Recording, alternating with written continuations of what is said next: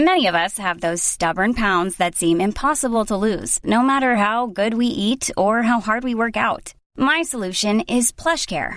PlushCare is a leading telehealth provider with doctors who are there for you day and night to partner with you in your weight loss journey. They can prescribe FDA-approved weight loss medications like Wegovy and Zepbound for those who qualify. Plus, they accept most insurance plans. To get started, visit plushcare.com slash weight loss. That's plushcare.com slash weight loss. You're listening to a flash briefing from MLive with your host, Jessica Shepard. This is Michigan News from MLive for Thursday, April 9th, and I'm Jessica Shepard. Michigan's coronavirus data will now include recovered cases, how far should Michiganders travel for outdoor recreation, and the Tooth Fairy and Easter Bunny are essential workers, Governor Whitmer declares.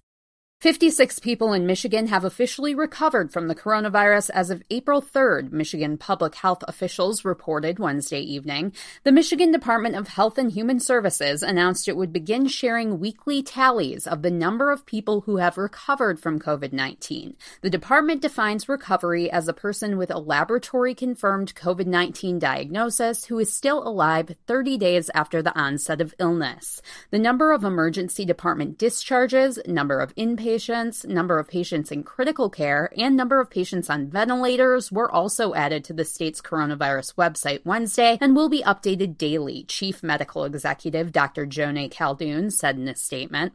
The lab testing data added to the state's website includes a breakdown of the number of total COVID 19 tests by day and by region, as well as the number of positive and negative tests. As of Wednesday, Michigan became the third state in the country to reach 20,000 confirmed cases, following New York. York, and New Jersey. With spring returning, there's been a swell of traffic at parks, trails, fishing piers, and boat launches across the state. But state and local officials are urging people not to travel far to get their fresh air fix during Michigan's stay home order, which is intended to slow the spread of COVID 19.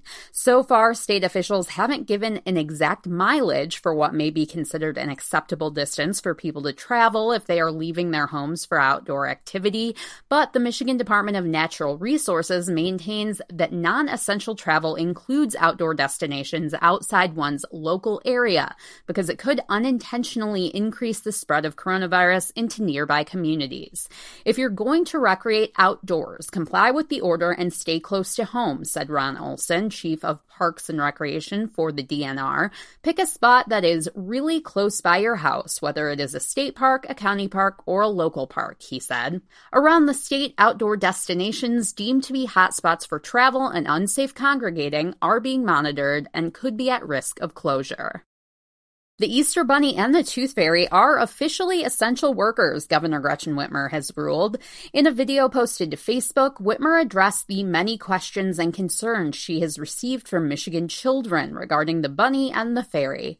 We heard there were a few kids in Michigan that had a few concerns, so I wanted to let you know that I spoke with the Easter Bunny and the Tooth Fairy to let them know that they are essential workers and they can keep doing their jobs even though the rest of us are staying home, Whitmer said.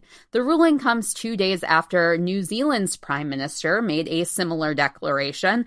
Whitmer said both the Easter Bunny and the Tooth Fairy are following social distancing rules during their travels. They're following all the procedures we gave them to make sure they stay safe and healthy, she said.